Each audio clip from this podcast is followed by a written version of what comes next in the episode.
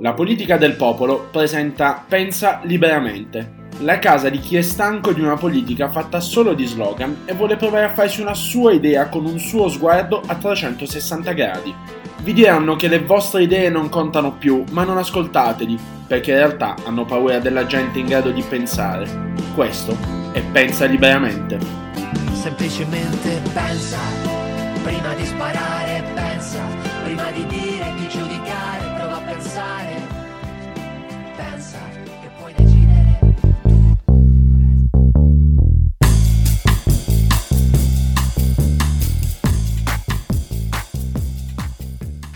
Benvenuti a questa puntata di Pensa Liberamente. Io sono Valentina Menassi e qui con me c'è come al solito il mio super collega podcaster Enrico Filotico. Buonasera Enrico. Buonasera Vale, buonasera alla nostra graditissima ospite. Buonasera. Sì. Buonasera Flavia Restivo, attivista politica e femminista, politologa e blogger per l'Espresso. Buonasera Flavia. Buonasera ragazzi.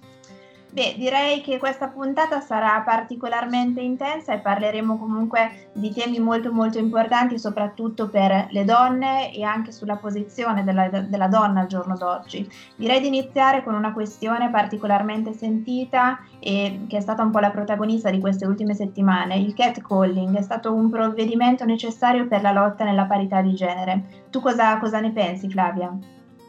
Io penso che in realtà prima di un fenomeno politico sia un fenomeno culturale, nel senso che comunque parte sempre da una cosa che purtroppo mi sento di ribadire in continuazione, ossia da una mancanza di rispetto, quindi dal fatto proprio che ci sia questa mancanza, diciamo, di comprensione anche del corpo femminile rispetto a quello dell'uomo. Diciamo che non si dovrebbe arrivare a tanto e già il fatto che appunto bisogna prendere provvedimenti in questo senso faccia capire insomma anche la direzione che abbiamo nel nostro paese. Purtroppo diciamo che è una cosa che viviamo tutte noi donne, appunto io, come immagino anche te, o tutte insomma le donne che conosco, e che purtroppo appunto è, diciamo, in un certo senso anche una presenza incostante nella vita di tutte noi.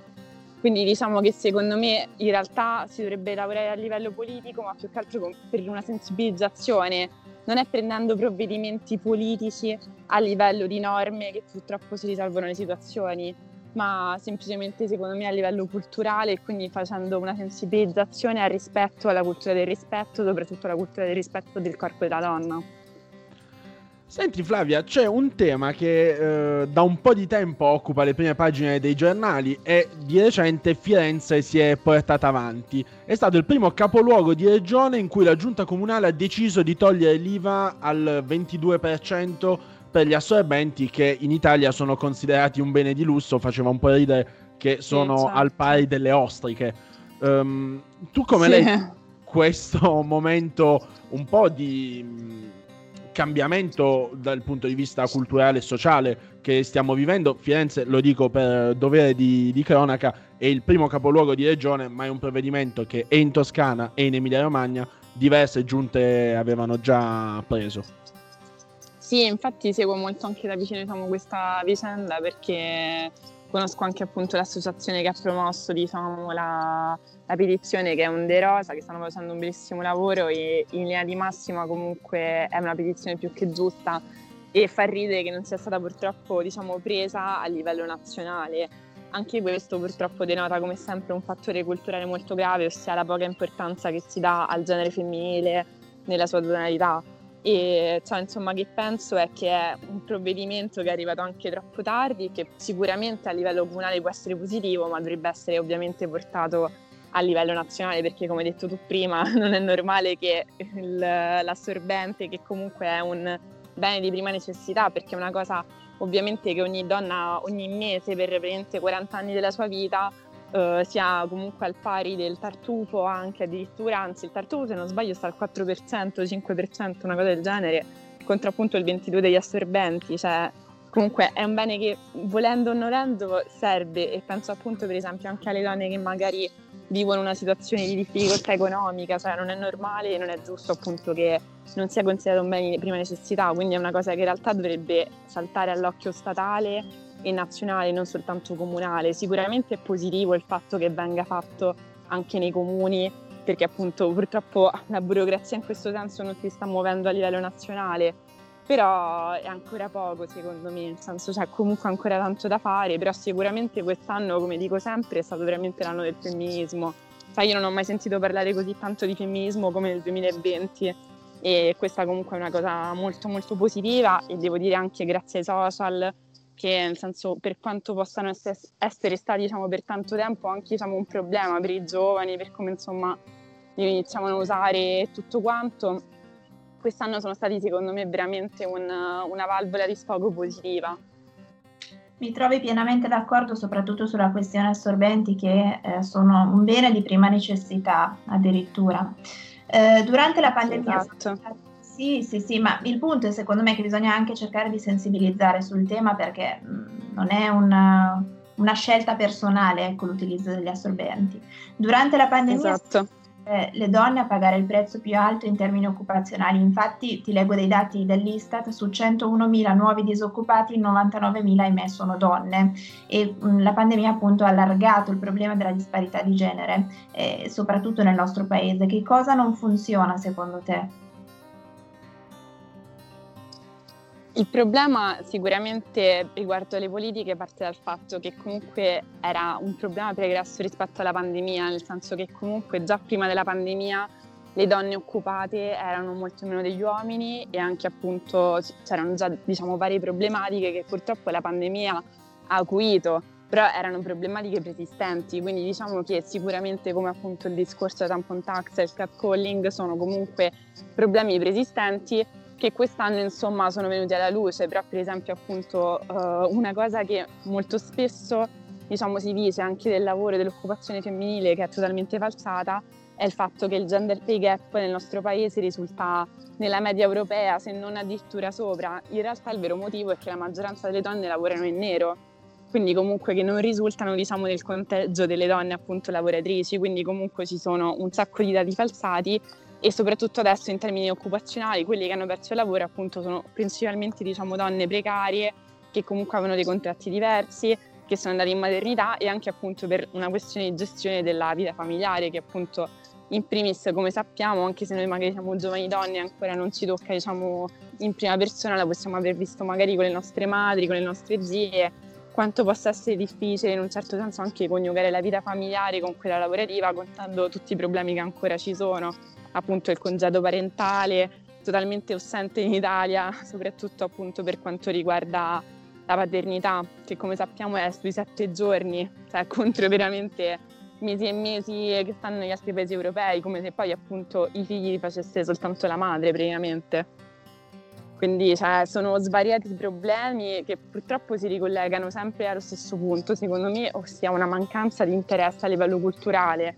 Cioè un qualcosa che ci portiamo dietro da troppo tempo e che secondo me deve essere proprio inculcato anche nelle persone sin dalla più tenera età, quindi facendo anche educazione nelle scuole, educazione alla parità di genere, rispetto, gender studies, anche educazione sessuale, perché anche tutti questi, diciamo vabbè, ovviamente magari ne parleremo, però questi problemi secondo me sono legati anche alla sessualità, sono cose che comunque cioè, nascono appunto dall'età, diciamo, più giovane. Sì, vengono visti come tabù a volte, secondo me è sbagliato, non so come la pensi a riguardo, però bisogna educare anche a questo, la libertà femminile e al fatto che anche la donna possa provare piacere. Purtroppo a volte non è così, fin dall'infanzia qualcuno ci fa credere il contrario, sbagliando. Sì, assolutamente, sono totalmente d'accordo con te, assolutamente così. Purtroppo ci sta un approccio totalmente diverso tra appunto la sessualità maschile e femminile, e penso che poi questo incida anche su discorsi più seri appunto come può essere lo stupro, il catcalling e tutto quello insomma che comporta, diciamo, queste situazioni così abbastanza gravi. Ecco Flavia, torno un po' su quella che è la stretta attualità, riallacciandomi alle tue ultimissime parole di oggi, la storia terribile di Campobello di Mazzara, provincia di Trapani, dove una ragazza violentata è stata scaricata da un certo punto di vista addirittura dal padre. Secondo te uno degli ostacoli per il raggiungimento della parità di genere si trova anche nel linguaggio quotidiano che noi utilizziamo? È un po' un discorso che si allinea a quello del catcalling? Sì, sicuramente, certo, il linguaggio è importante, infatti adesso si fa anche, diciamo, molta attenzione a quello, appunto, all'inclusività e, insomma, e attenzione di vario genere. Diciamo che a volte anch'io, appunto, prima per esempio ho detto buongiorno ragazzi, appunto, pensando al plurale non mi va ogni volta di dire ragazze e ragazzi. Diciamo, sicuramente, secondo me, bisogna essere inclusivi e rispettosi senza esagerare, perché poi comunque probabilmente si passa ad alcune diciamo esasperazioni che sto anche notando, che possono essere, diciamo, negative nell'altro senso, perché poi appunto è giusto, diciamo, volere rispetto, cioè appunto io in quanto donna sono la prima a volerlo, però non bisogna, secondo me, in un certo senso esagerare nel momento in cui poi sembra che, diciamo, vai un po' fuori e quindi puoi essere anche attaccato in un certo senso. Quindi secondo me è importante usare un linguaggio inclusivo e rispettoso, però nel senso ovviamente dipende sempre dall'interlocutore che hai davanti, da come si pone, appunto non bisogna, diciamo, attaccarsi a piccolezze in questo senso, quindi sicuramente sì. Ecco, io credo che questo sia un passaggio fondamentale, sarai sicuramente nella nostra clip promo di questa puntata con questa tua considerazione che è determinante perché poi una battaglia assuma, diciamo, una consistenza reale per tutti. E a proposito di battaglia che deve assumere una consistenza reale per tutti, ti ho letta e vista negli ultimi tempi esporti molto sul tema del DDL Zan, che è un tema oggi forse ha trovato una quadra anche politicamente, ma da un punto di vista sociale tu credi che sia necessaria, e ti anticipo la mia risposta, secondo me sì, un provvedimento per arginare la violenza causata da motivi di discriminazione sessuale? Sì, assolutamente sì, cioè in alcun modo, ma perché purtroppo vediamo comunque che ancora, soprattutto in alcune regioni o in alcuni paesi, diciamo, dove ci sono comunque questi, diciamo, anche atteggiamenti un po' più retrogradi, comunque sono molto presenti atti di violenza di questo tipo, di questo genere, soprattutto appunto a sfondo, diciamo, sessuale, omofobo e comunque discriminatorio, quindi assolutamente è un qualcosa di importante e decisivo che magari appunto non risolverà sicuramente totalmente la situazione, ma può fare la differenza anche soltanto a livello di dibattito, perché comunque tutto quello che il DDL Zan ha scatenato, questa è la cosa importante, il fatto anche di smuovere semplicemente le coscienze, di far riflettere su quanto veramente sia difficile in questo paese essere, non lo so, bisessuale, gay, trans o semplicemente donna, perché poi anche, insomma, per l'abilismo e la misoginia in generale, quindi comunque, diciamo, vuole essere un provvedimento inclusivo sotto tanti punti di vista. Ecco, ora invece ti faccio una domanda per me, a tutti gli effetti. Anche gli uomini possono essere femministi? Cioè, più che una domanda è un po' una provocazione, perché sembra sempre che questo sia un tema circoscritto al genere femminile. Diciamo che sicuramente un uomo, a mio parere, non potrà mai capire al 100%, diciamo, i problemi di una donna, ma anche, diciamo, volendo, ma come io magari non posso capire, diciamo, i problemi di una persona nera o magari di una persona lesbica, nel senso che comunque ogni minoranza di fatto è una minoranza, e ovviamente noi in quanto donne siamo una minoranza, comunque siamo una classe, diciamo, in un certo senso in difficoltà. Quindi diciamo che comunque tu in quanto uomo sicuramente puoi avere una sensibilità verso i nostri temi che però non sarà mai quella che ha veramente una donna, ma semplicemente perché comunque chi subisce discriminazioni è quello che le prova in primis e che quindi, diciamo, le capisce nella totalità.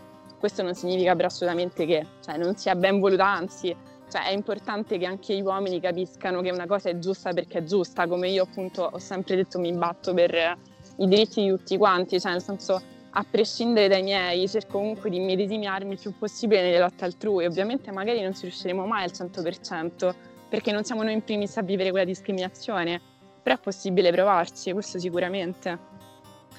Sono d'accordo con te, ogni giorno noi donne subiamo, anche gli uomini, però qui mi focalizzo particolarmente sulle donne, subiamo episodi di molestie fisiche o verbali, ti sarà capitato, soprattutto quelle verbali sono le più frequenti, a me capita spesso purtroppo. E quale messaggio vuoi lasciare a tutte le donne che purtroppo devono subire questa situazione? Sicuramente, secondo me, una nostra arma è la conoscenza, questo lo penso in tutto, e la cultura. Nel momento in cui tu sai di avere delle armi e sei forte, sai chi sei, quanto vali, e appunto anche la tua, diciamo, in un certo senso forza interiore, quant'è, riesci, diciamo, a battere determinate situazioni, determinate barriere. Ovviamente, appunto, come ho detto prima, ci sono grandi differenze in base a dove nasci, dove cresci e dove vivi. Quindi sicuramente ci sono persone che comunque nascono magari in situazioni un po' più privilegiate e chi meno, però in ogni caso ogni donna può provare, diciamo, a fare la differenza cercando la fiducia in se stessa e la forza, insomma, interiore che le permette di andare avanti, di rispondere anche in queste situazioni difficili. Sicuramente, soprattutto per quanto riguarda le molestie fisiche, io mi sento sempre di dire, insomma, di avere un supporto, quindi di riferirsi comunque, diciamo, a sportelli o, insomma, a tutte le cose necessarie per ovviare a una situazione comunque piuttosto grave. Per quanto riguarda le molestie verbali, appunto, come detto te, purtroppo succede di continuo, perché comunque si tratta anche veramente a volte, ad esempio, di battutine sessiste che non sono battutine ma sono cose abbastanza pesanti. Quindi per quanto riguarda quello penso che purtroppo sia soltanto una questione di fortificarsi e appunto di contare sulle proprie forze, quindi più si è sicuri di sé, ma anche a livello proprio, diciamo, di studio, di conoscenza, di cultura personale, più ti senti forte. Questa è una cosa che ho notato anche semplicemente crescendo. Più imparavo, più mi sentivo forte, perché sapevo che avevo delle, diciamo, anche cose con cui, diciamo, difendermi e rispondere. Sicuramente se siamo coscienti dei nostri diritti abbiamo anche la possibilità, insomma, di fare qualcosa di diverso, secondo me. Quindi cosciente dei propri diritti per, appunto, cercare di ottenerli il più possibile. Beh, esatto, la rivoluzione si fa un po' con la cultura, oserei dire. Sì, assolutamente. E questa cosa mi piace tantissimo, poi condivido il tuo messaggio per le donne. Un ultimo pensiero, pensi che un giorno la disparità di genere verrà superata oppure no? Sì, sicuramente sì, però non so se saremo ancora vivi, sono sincera, totalmente. No, sì, potrebbe succedere, cioè, nel senso, nel modo più completo penso che veramente si potrebbe parlare di un centinaio d'anni, però, cioè, nel senso, se tu devi vedere a livello veramente globale in ogni parte del mondo, sicuramente magari non ci saremo più, però sono abbastanza fiduciosa che molto si possa fare in questo periodo, perché appunto vedo veramente dei nuovi movimenti proprio nella società, soprattutto nel nostro paese, che comunque secondo me è piuttosto patriarcale, piuttosto retrogrado, quindi già veramente cercare di spingere l'attenzione in questa direzione può fare comunque la differenza. Poi ovviamente per superarlo totalmente è appunto quasi fantascienza, però succederà prima o poi. Flavia, prima di salutarti io ho una domanda che usciva un po' dal seminato, te la voglio fare perché vai. Ti sei espressa, diciamo, negli anni di Donald Trump. Ecco, con Biden, con le due donne che sembrano governare gli States, l'immagine di ieri dei 100 giorni era un'immagine bellissima, assolutamente nuova per la politica americana, un po' la caduta di alcuni governi a stampo fortemente nazionalista anche in Europa. Secondo te si è invertito quel trend che a un certo punto sembrava aver conquistato la politica mondiale, mi verrebbe da dire, perché penso all'Europa, penso all'America, l'Asia ha una situazione un po' differente, però insomma si è un po' invertito quel trend? Secondo me sì, assolutamente, infatti diciamo che il tempo dei sovranismi secondo me sta vedendo, diciamo, il suo declino e anche la sua fine. Sicuramente comunque anche stesso nel nostro paese appunto ci sono ancora delle forze estremiste. Più che alla Lega in questo momento mi viene a pensare a Fratelli d'Italia, che insomma è l'unica, diciamo, vera opposizione che anche si sta schierando, diciamo, in tal senso a fare in un certo senso ancora il gioco duro.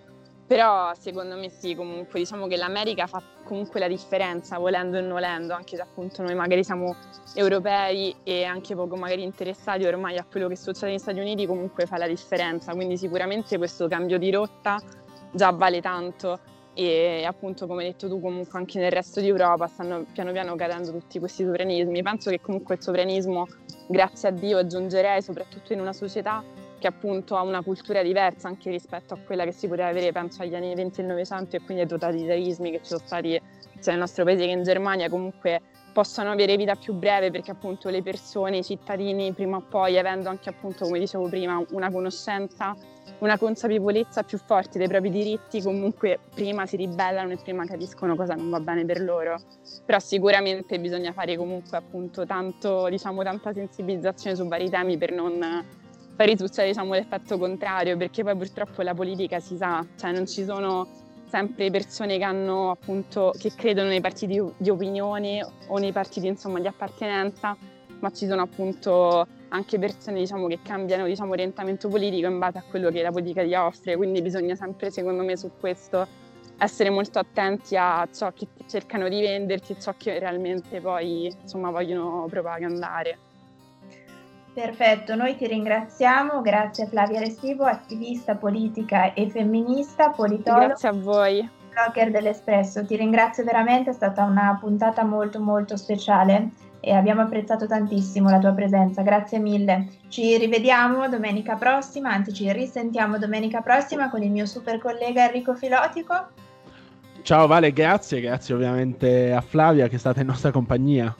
Grazie a voi davvero, mi ha fatto un sacco piacere. A presto!